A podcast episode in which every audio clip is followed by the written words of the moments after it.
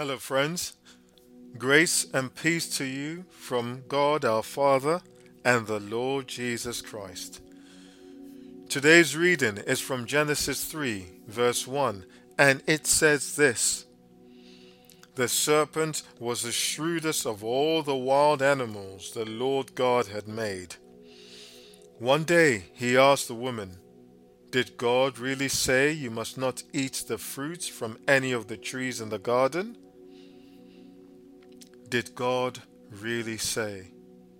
Those deceptive words are still being echoed today by the father of all lies, Satan. Many are still being seduced by those very words. Cunning individuals make it their missions to sow seeds of doubt among God's children. With worldly wisdom, like a charlatan, they fool many into questioning the legitimacy of God's word. Some are wolves in sheep clothing with one purpose in mind to separate man eternally from his Creator. Nothing has changed. The garb may be different, but the enemy's presentation is still the same to steal, kill, and destroy. What better way to sow discord among the flock than to convince them to question their shepherd? Questions such as Do we have to heed his voice all the time? Can we challenge his command to follow that narrow path? What if there is another way to pastures green?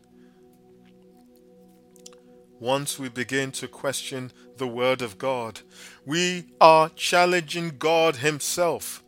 Can we usurp God? Can we turn to any part of Scripture and say, Did God really say? Are we at liberty to treat Scripture like an a la carte?